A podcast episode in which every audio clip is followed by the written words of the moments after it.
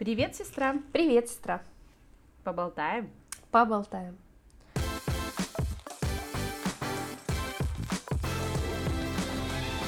Так, сегодня представляться уже не будем?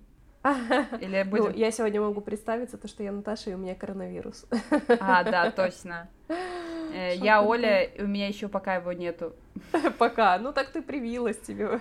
Но у меня только первая вакцина есть еще. Вот на следующей неделе хочу сделать вторую.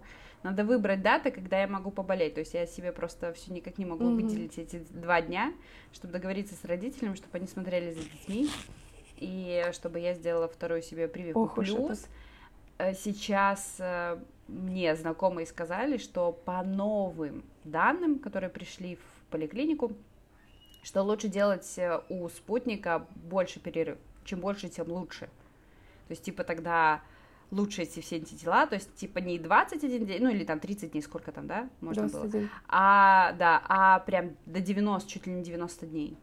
Ну, странно, я просто не совсем понимаю, как это работает. Ну, то есть я, у меня есть какое-то, знаешь, базовое представление, типа, как, как работают прививки. И я просто не понимаю, почему надо как бы этот ждать. Ну, возможно, возможно, я не знаю. Ну, вот видишь, я не успела, но, честно говоря, в России я что-то гуглю, что я, возможно, со своим белорусским паспортом и сложнее сделать мне. Слушай, ты знаешь, что я тебе хочу сказать? Э, Если у вас можно делать прививки в ТЦ и, ну, везде вот просто, Я да, тоже так думаю. то я думаю, что можно, потому что у нас получилось так, что моя справка в поликлинике была, а у Сергея нет.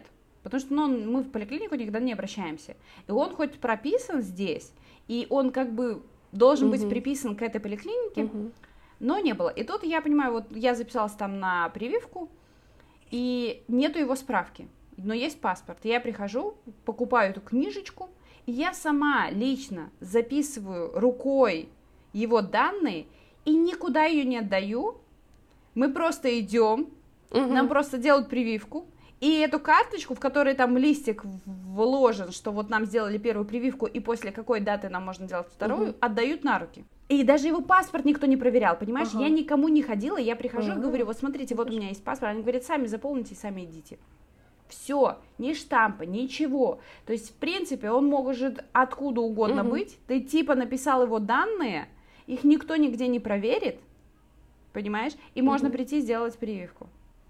Слушай, мне кажется, то, что вот такой вопрос, как массовая вакцинация, должен быть вообще минимально бюрократизирован. То есть это должно быть максимально просто, но при этом, конечно, данные должны передаваться там, ну, не знаю, в какую-то единую систему или что-то еще, потому что у нас ее нет. Я на самом деле помню, ну, я здесь для того, чтобы работать в России, а, мне нужно постоянно подтверждать свои прививки. Так как я иностранный Мгм. гражданин, здесь есть такое э, постановление о том, что если вдруг у меня их нет, то я должна их сделать. Вот, и э, я брала выписку из поликлиники и показывала всем, и я вот просто думаю, насколько это неудобно. То есть где-то в какой-то маленькой поликлинике, в маленьком городе запись от руки о моих прививках, и мне как бы находясь в другой стране, они нужны. То есть нет никакой Мгм. единой базы электронной или что-то еще, то есть э, нету какого-то паспорта, я не знаю, да, как это Ну, назвать. слушай, так, а, то- это, это касается абсолютно всего. Нам, нам, когда делали прививки, то сделать прививку это вообще прям секунда. Она абсолютно не безболезненная, даже, ну, вообще не чувствуешь ничего.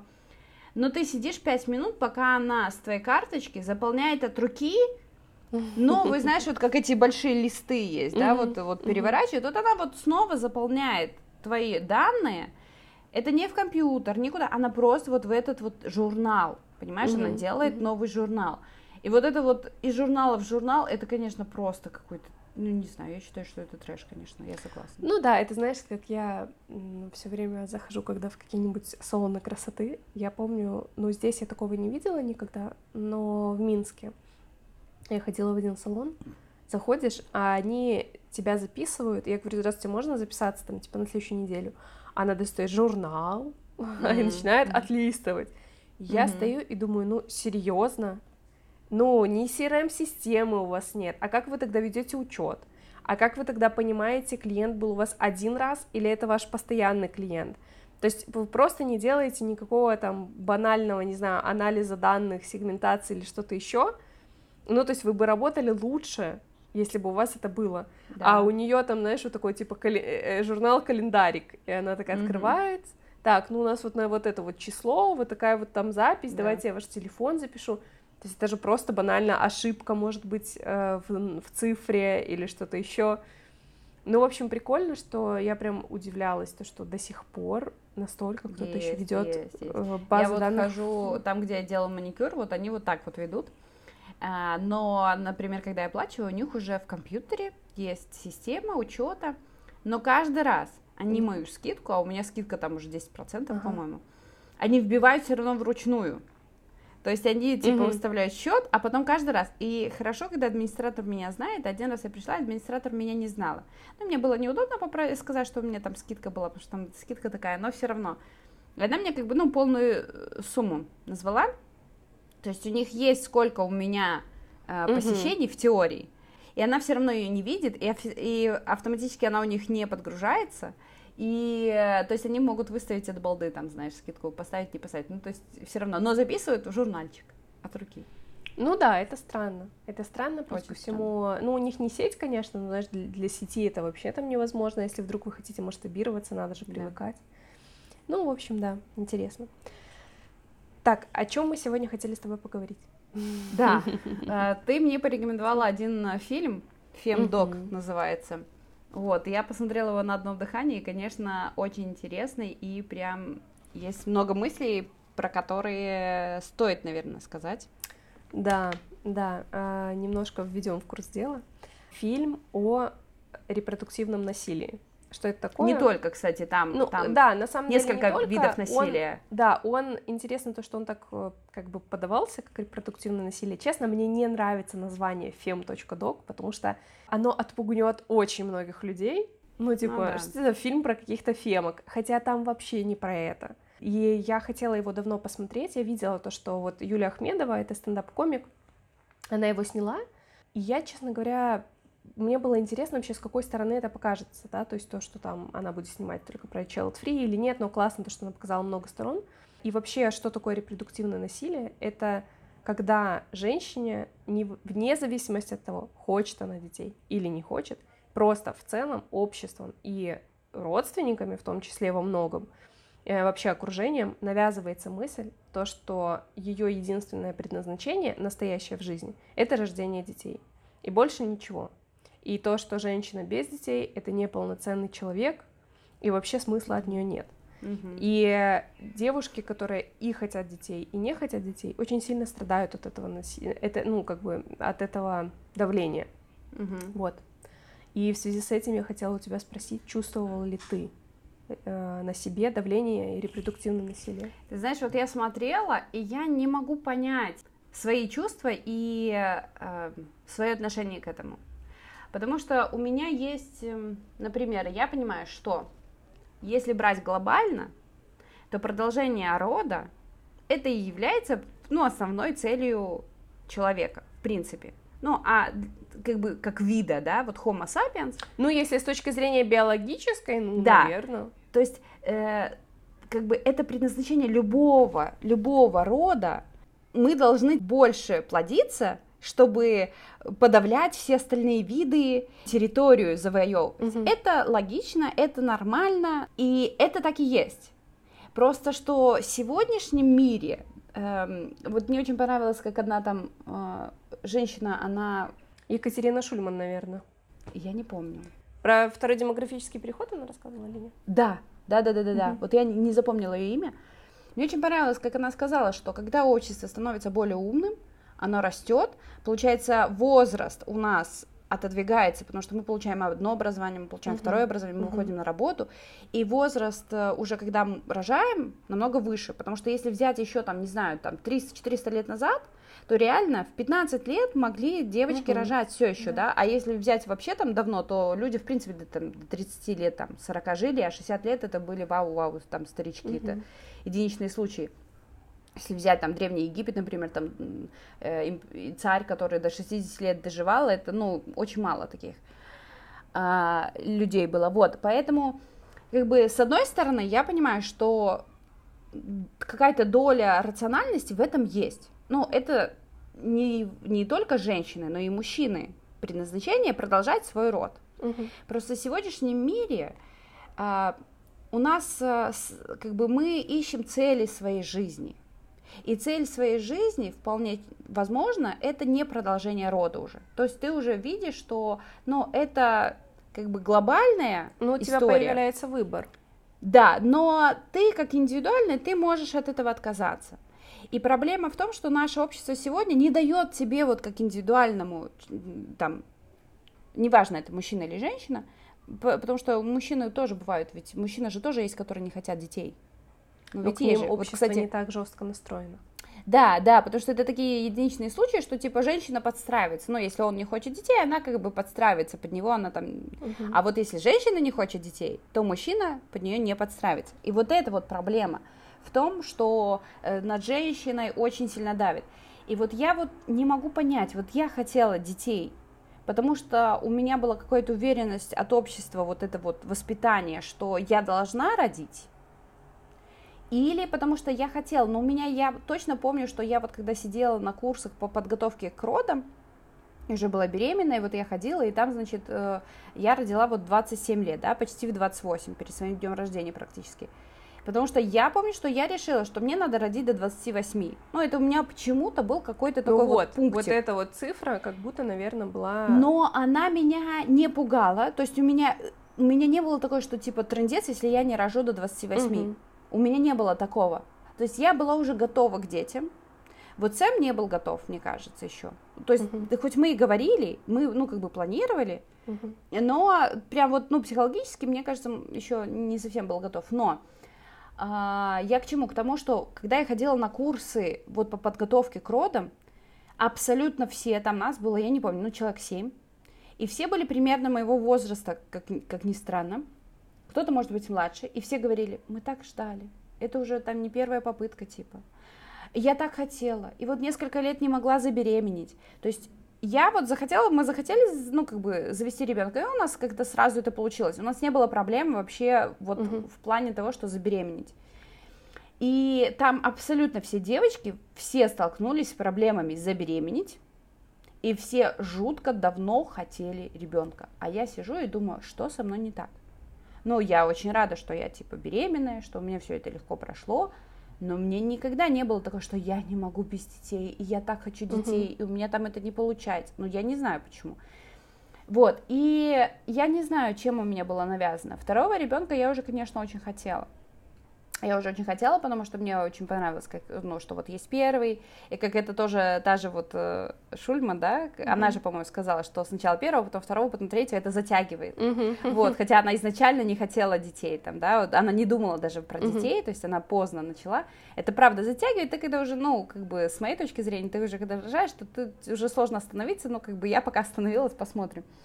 Вот, но я не могу сказать, что общество на меня давило, но у меня было очень много шор до, вот как мы с тобой уже обсуждали по поводу свадьбы, да, что вот Мгм. надо такую свадьбу. И вот, во- возможно, у меня были шоры по поводу детей, что надо обязательно детей. И я не знаю, чем мой выбор был продиктован больше, моим желанием или общественным мнением. Вот, поэтому тут сложно сказать. Это было, ну, уже давно. Я Но так- тебе говорили то, что тебе нужно до 30 обязательно, ну нет, даже детки? нет, никогда. Никогда, У даже меня- после того, как... Может быть, мама там с папой что-то могли сказать, типа, а когда вы планируете или еще что-то, Мгм. да? А, но я не помню никакого давления со стороны родителей по поводу того, что я позже хочу. То есть мы Мгм. же жили, получается, сколько там, три года, наверное, да, вот мы как после свадьбы, и слова не сказали по поводу Мгм. детей, там типа, что когда уже, когда уже. Может быть, э, родители Сергея что-то ему говорили, но мне нет. И наши тоже. То есть не было такого прям давления, что типа давайте детей. Может быть, э, друзья могли говорить, вот, что типа когда уже ребенок, Мгм. когда уже у вас там дети появятся, и есть друзья, у которых только один ребенок, например, и я сразу им отвечала, когда вы за вторым пойдете, Мгм. они замолчали, и типа, ну, у нас хоть один есть или что-то такое, типа такого. Вот, но вообще с таким прям именно, который на меня бы давил, я не сталкивалась. То есть это, это какие-то мои личные установки. Ты знаешь, я не могу сказать, то, что это прям давление. Ну вот вообще мне удивительно слышать то, что ты никогда с ним не сталкивалась, э, но это интересно. Я не могу сказать то, что на меня кто-то когда-то давил. Но просто вот все вот эти вот фразы, типа, ой, ну когда же ребеночек, и вот это вот все, я считаю крайне бестактными, вне зависимости от того, кто тебе это говорит. Родная мама, родной папа, лучший друг, неважно. Это, ну, я считаю, это просто крайне неприемлемым вопросом. Я согласна. Но у а, нас а, не крайне потому... бестактное общество. Да, и, и, и не только потому, что а, даже пожелания, наверное, детей я скорее отнесу к бестактным, потому что люди могут не хотеть детей. И не надо им навязывать свои желания, во-первых. Во-вторых, эм, у, у людей могут не получаться дети. Угу, да. И это еще хуже. А, и вы можете подходить и говорить, ну что, ну когда, вы уже столько без деток, ну, ну когда же, когда же. А у них ну, тупо не а получается. у них не получается, у них проблемы, да. Ну зачем, зачем ты вообще будешь к ним лезть? Угу. И, но я сталкивалась в нескольких э, форматах. Ну, во-первых, врачи. Mm. Девочка до 30, ты там смотри, О, только успей. Мой. Нет, у меня такого не было, по-моему. Хотя, ну, я не помню. Э, ну, может быть, ты знаешь, что, может быть, были такие фразы, вот я сейчас вот вспоминаю гинекологов каких-то, может быть, и были, но это было, во-первых, очень давно, но на меня они, ну, как бы, понимаешь, как, так как я, я планировала, что я хочу детей, uh-huh. ну, я считала, что я хочу детей, э, мне это не было тяжело воспринимать, потому что я знала, что я хочу их до определенного возраста, а угу. раньше не хочу. Как бы, вот, ну, у меня была такая установка, которая мне помогла, понимаешь, вот отсеивать весь этот э, какой-то бред. А вот ты, например, ты же, ну, на данный момент ты сейчас не хочешь в ближайшее время детей, угу. по крайней мере, да? Да. И ты, мне кажется, острее воспринимаешь вот эти вот Да, фразы. ты знаешь, я просто острее их воспринимаю. Я вот сейчас тоже поняла, что Просто я их воспринимаю очень остро. То есть прям, знаешь, с таким, типа, ну хватит у меня уже спрашивать это, потому что в начале, э, ну понятно, что они все начались с тем, как там, когда даже не начались не, не в брак мы вступили, а когда просто начались отношения. Угу. Нам уже, я помню, кто-то подходил и говорил, что вот, надо поскорее деток и так далее. Я вообще не понимала, к чему эта фраза, мы типа просто вместе. Знаешь, какая еще фраза вам? Mm. У вас такие красивые дети будут. А эта фраза вообще постоянно нас... Э, Кра... Что вы такие красивые, и какие же у вас красивые детки будут? Я не сомневаюсь, но просто как бы это не причина заведения ребенка. Ну, то есть я не понимаю, почему э, используют эту фразу. Нет, я понимаю, что это типа какой-то комплимент, но э, дети бывают разные, гены тоже могут э, сыграть как угодно. Я еще сталкивалась не только даже там от родственников, а на работе, например. Mm-hmm. бывало то, что мне прям говорили, во-первых, да, спрашивают на собеседовании, а, что там насчет у вас декрета. Ну, я говорю, что я не планирую. Но это все равно, конечно, бестактный вопрос, хотя его можно понять. Но у меня работодатель, который спрашивал, когда же там, ну, ну он, он, понятно, что это были абсолютно добрые намерения и абсолютно как бы пожелания только лучшего, но вопрос, э, ну, там, что у вас по детям, и когда я говорила, что нет, мы не планируем их заводить пока, он говорил, ну, как это? Ну, женщина, которая не хочет детей, с ней что-то не так. И я сидела и думала, Трендец. ну, значит, со мной что-то не так. Окей, все, вот давай зафиксируем. Ну, как бы, а, меня это ужасно, конечно, злило, и mm-hmm. я просто игнорировала такие вопросы. Ну, понятно, что бесконечные вопросы от родственников. Ну, когда, когда, когда, когда, когда, когда, mm-hmm. это но их уже начинаешь, конечно, воспринимать спокойно, ты их отбиваешь и так далее, но все это для меня является репродуктивным насилием. То есть это да. э, дело только личное пары и человека. И ни одна другая семья, а даже наши родственники, это другие семьи, э, не должны в это лезть. И вот, как ты говоришь, э, от ваших друзей ты слышала, я как раз-таки ни разу никогда не слышала от своих э, ровесников этого вопроса. Mm-hmm. Именно, наверное, потому что, скорее всего, сейчас в обществе это уже, ну, то есть как-то легче, наверное, воспринимается, либо люди понимают, что это дело каждого человека. Но вот как раз-таки наши друзья и наши именно а, ровесники не спрашивают вообще даже близко. Mm-hmm. И я никогда не спрашиваю этого, потому что я понимаю, mm-hmm. ну, потому что, наверное, я как бы, да, понимаю, насколько это э, да. неприятно, даже вежливый вопрос. на который ты стоишь и не знаешь, как ответить. Вежливо. Слушай, ну да, вот у нас с тобой разница шесть с половиной лет, да? да? И вот казалось бы и правда, вот мои, э, мое поколение, оно спросит, для них это еще какая-то да. такая а вот точка. При том, что у, у твоих же у тебя у очень многих друзей уже есть дети. Да, у многих есть дети, у многих нет детей, и и те, и другие ничего не говорят.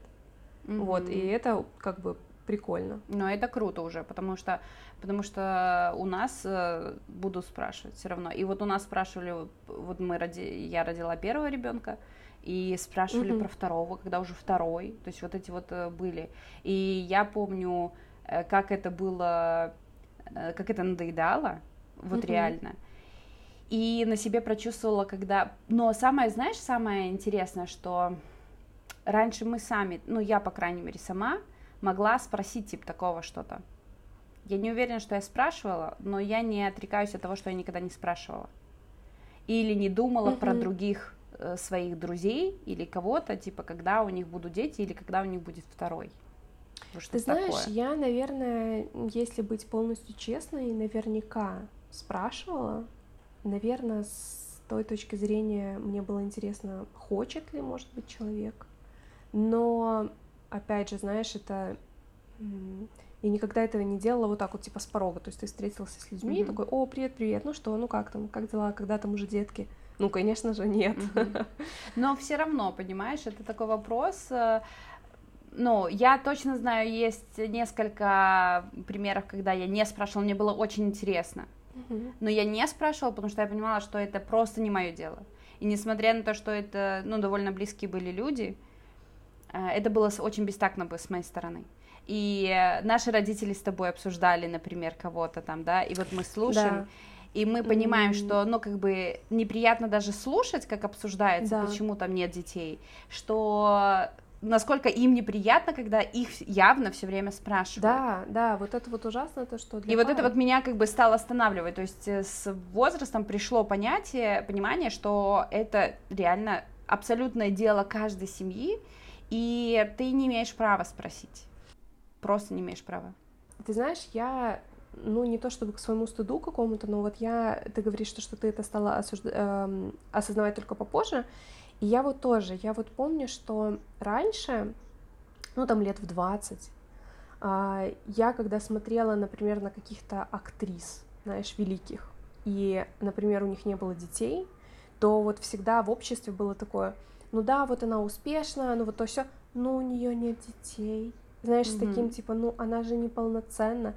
Я как-то так всегда тоже думала, ну, наверное, да, ну, наверное, этот. А вот сейчас, когда ты встречаешь разные мнения, и ты понимаешь, что, что кто-то это у кого-то это осознанный выбор, mm-hmm. и люди счастливы, и они сами приняли этот выбор, и вообще тебя он не касается. Ну, типа, если Э, это как-то мы с тобой уже обсуждали, то, что есть прикольная тоже стендап-комик Зои Яровицына, и она chill free, и она говорит то, что все почему-то хотят мне доказать то, что я не права. Ну так я же как бы, ну, я же вам ничего не доказываю, типа, я просто сказала свое мнение, вы тоже свое мнение сказали, окей, все, до свидания, но почему-то все хотят убедить ее, то, что вот она не права, и она просто еще не поняла. Но кроме того, что ну, что классно в этом фильме, что обсуждается не только, типа, сторона, вот, я не хочу детей, у меня все спрашивают. Нет, конечно же, нет. Э, репродуктивное насилие, оно в целом а, идет к тому, что если вдруг у женщины нет мужчины или нет детей по разным причинам, она, возможно, их очень сильно хочет, но их нет, в целом это осуждается очень сильно ну, в обществе. Да, да. То есть она неполноценна, с ней что-то не так, и это ей навязывается. И она, соответственно, тоже начинает из-за этого очень, еще хуже ей становится от этого. То есть тут даже дело не в желании, либо нежелании, это дело уже mm-hmm. каждого человека. Да, навязано в целом общество, что это обязательно. Очень токсичная атмосфера, да. да, в целом такая базовая. И та же вот uh, Юлия Ахмедова, которая автор, да, ей 38 лет, но она говорит, я очень хочу детей, но у меня mm-hmm. просто не получилось. Ну вот просто mm-hmm. я неудачница, я не вышла замуж, я там, ну, да, что-то еще, но, ну, вот просто так получилось, но я их хочу. И да, конечно, я тоже поэтому переживаю, но мне все пытаются еще и доказать то, что со мной все очень плохо. Ну, mm-hmm. то есть вот, вот, вот это самое ужасное. Или когда... И что мне понравилось, то, что там дальше... А, как бы развивалась эта тема, э, с каким ужасным отношением женщина в большинстве случаев сталкивается во время родов. Вот как... я про это хотела рассказать, потому что я с этим mm-hmm. столкнулась. Вот когда mm-hmm. я смотрела этот блог, mm-hmm. я столкнулась, как оно там, родовое насилие или как-то, да? Да, да, да. Mm-hmm. А, не, по, не в полной мере, как там, но расскажу сейчас свою историю. Но до этого хочу добавить, что вообще польза этого фильма в том, что не хотеть детей это нормально. И Этот хотеть фильм, тоже. Да, то есть э, фильм не продвигает идею child free. Вообще нет. Потому да. что там все сказали, что э, возможно я захочу детей. А одна женщина, она родила троих, и она сделала себе стерилизацию. И она все равно столкнулась с тем, Э, с негативом со стороны доктора, что типа, а если все твои трое детей умрут в автокатастрофе, а ты да, больше не сможешь просто... хотеть, ну, не, не сможешь больше иметь детей, как бы, то есть ее даже так булили, у человека, у которого есть дети, булили за то, что она хочет сделать себе стерилизацию, да. хотела. И вот это, конечно, просто поражает. Я столкнулась с родовым насилием в том, что мне а, ускоряли роды очень сильно, uh-huh, uh-huh. и мне первого ребенка выдавливали. Uh-huh. Я когда помню своей подруги в Англии, а, она родила раньше меня первого ребенка uh-huh. тоже, и я ей когда рассказывала, она была в шоке. Она говорит, если у нас нечаянно до живота дотронуться во время родов, это просто под суд.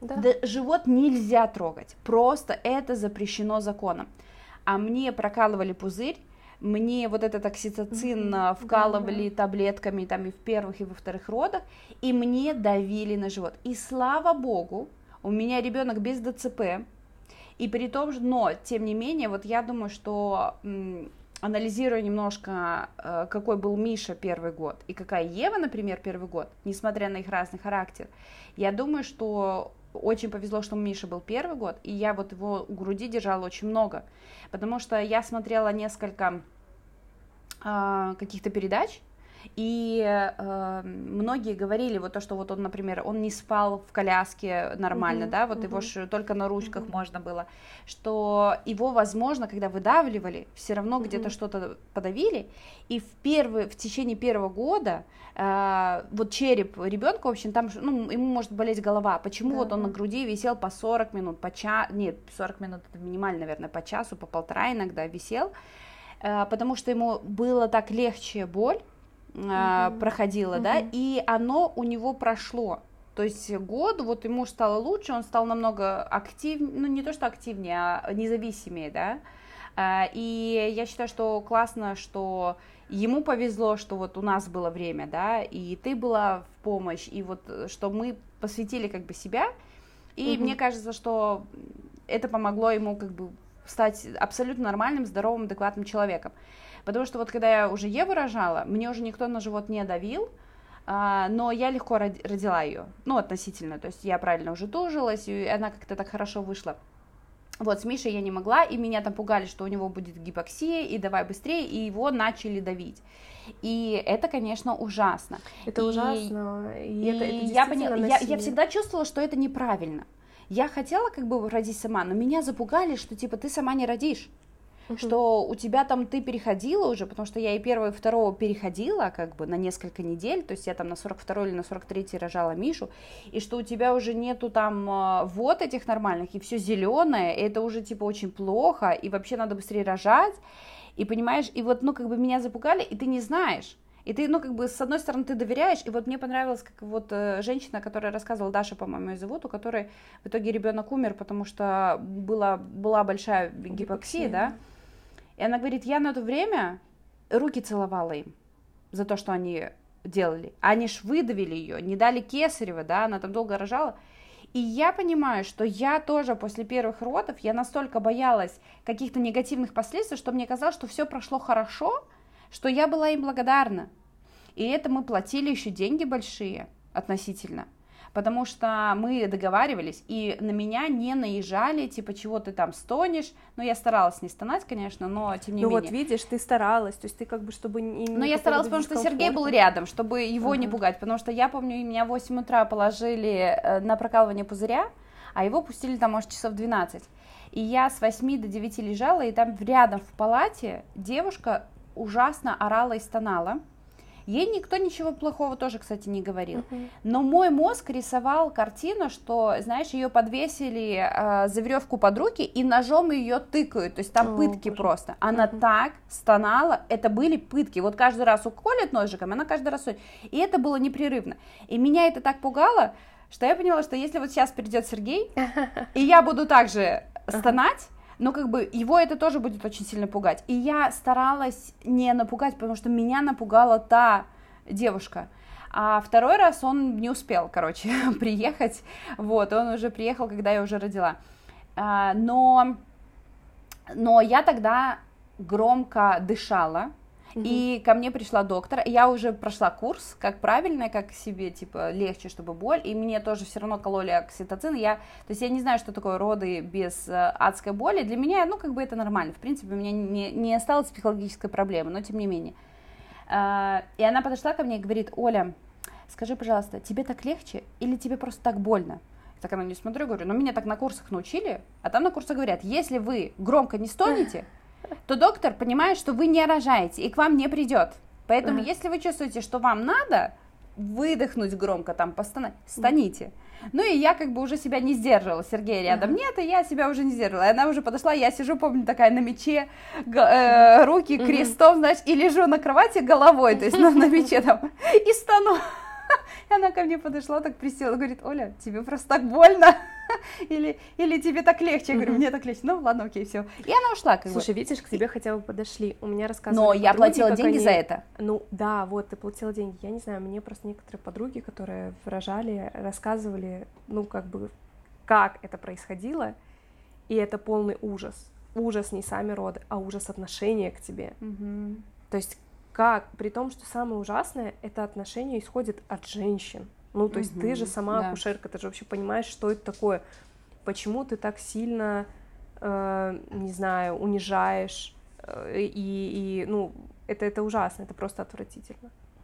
Ну, вот я столкнулась не с э, прям жутким буллингом, но я столкнулась с тем, что, да, это все равно так или иначе, то есть мне могли нанести вред ребенку вот этим и окситоцином, и выдавливанием, и всем остальным.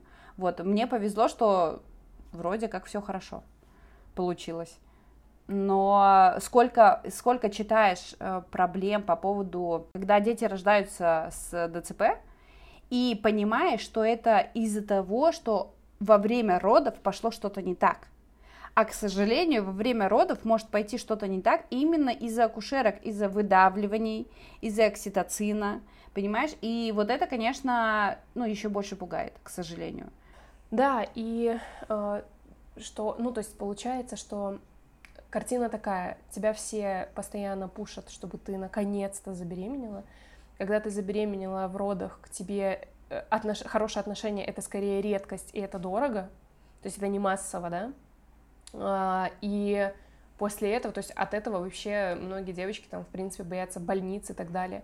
А после того, как ты родил, ты, во-первых, никому нафиг не нужен, а тебя начинают спрашивать, ну, когда же за вторым, когда же за вторым. А послеродовая депрессия только сейчас начинает быть чем-то легальным. До этого, ну, что ты тут уже вообще так это ходишь, расстраиваешься, все же у тебя хорошо, да? Мгм. То есть это реально признается каким-то серьезным диагнозом, очень серьезным. И после этого, вот как это рассказывала девушка, у которой был ребенок с ДЦП, когда у нее случилась пневмония, приехали врачи и что сказали? Ну как ты такое допустила? То есть потом еще и мать за все постоянно, э, ну не, не просто виновата, а общество постоянно находит причины, почему она плохая мать. Мгм. То есть просто стандарты, вот это как вот Екатерина Шульман, она вообще социолог, очень интересная, я тебе рекомендую ее почитать, вообще посмотреть какие-нибудь ее ролики, она очень интересная. И она, у нее в целом есть на YouTube классный ролик про второй демографический переход, почему э, женщины в принципе, получая образование во всем мире, начинают меньше и позже рожать, но это необратимый процесс. Но Мгм. стандарты родительства настолько высоки сейчас, ну, они высоки не и там с той точки зрения, то, что ты хочешь дать своему ребенку лучшее, да, но и с той точки зрения, то, что очень много поводов считать себя плохой матерью. Мгм. Очень много поводов. И при том, что они, н- я уверена, что большинство из них просто безосновательны. То То есть есть там типа классные, адекватные, что, слушайте, ваш ребенок не, ори... не орет, как будто умирает, он типа накормлен, вы хорошая мать, да, ну понятно, что это не только там еще психологическое состояние и так далее, но в целом все стараются, и ты, ну, мне кажется, что часть э, выгорания эмоционального мамы, э, ну, от того, что она считает, то, что она что-то делает недостаточно, хотя это неправда. Ну, тут очень много еще моментов, потому что сейчас стресса столько вообще в обществе, да, да и, и стресс э, с детьми дополнительно, страх вечный за детей. Я вот понимаю, что вот э, у меня снова необоснованный страх идет э, по поводу детей, и мне надо реально в терапию, мне надо к психологу, и надо прорабатывать, потому что помимо основного там какого-то стресса, есть еще этот стресс дополня... добавляется. Не то, что там типа плохая мать, хотя он у меня тоже был, а вот еще вот просто необоснованный страх за здоровье, за жизнь детей, и ну, тяжело. Я очень рада, что ты все-таки разобралась с собой. Mm-hmm теперь надо мне разобраться с собой, пойти в терапию, убрать эти страхи, потому что вот смотришь этот фильм даже, и я вот тебе писала, что во время просмотра фильма у меня необоснованный страх за Еву, он у меня начинает просыпаться. Угу. При том, что я думала, что у меня его нету, но оказалось есть. То есть какие-то триггеры сыграли. У меня был такой необоснованный страх за Мишу, наверное, потому что я с ним очень много проводила времени, и вот я помню угу. то, что хотя мы жили уже отдельно, иногда я не могла спать. То есть вот я просыпалась от того, что а вдруг с ним что-то случится. Что-то необоснованное когда-то в будущем. Но я как-то с этим работала, что, ну, ну, во-первых, это типа контроль чужих детей, ну, типа, что как будто без моего контроля твой ребенок, с твоим ребенком что-то случится. Во-вторых, э, ну, то есть это вот это проигрывание сценариев, которых не, ну, может и не быть, да, в голове. с ним тоже, от него тоже нужно избавляться. Да, да, да, это нужно избавляться, и мне тоже есть над чем работать. Вот, все, тебе надо убегать уже. Да, поэтому... мне надо убегать. Пишите в комментариях, э, сталкивались ли вы, да, ваше мнение вообще, да, отношение к этому, сталкивались к детям, ли вы да, с, редопро... сталкивались с, ли с репродуктивным насилием. Да. Или каким-то другим, потому что да. вот я сталкивалась, например, с э, родовым насилием. Вот, все, спасибо, то есть большое. Спасибо тебе. Пока-пока. Пока-пока.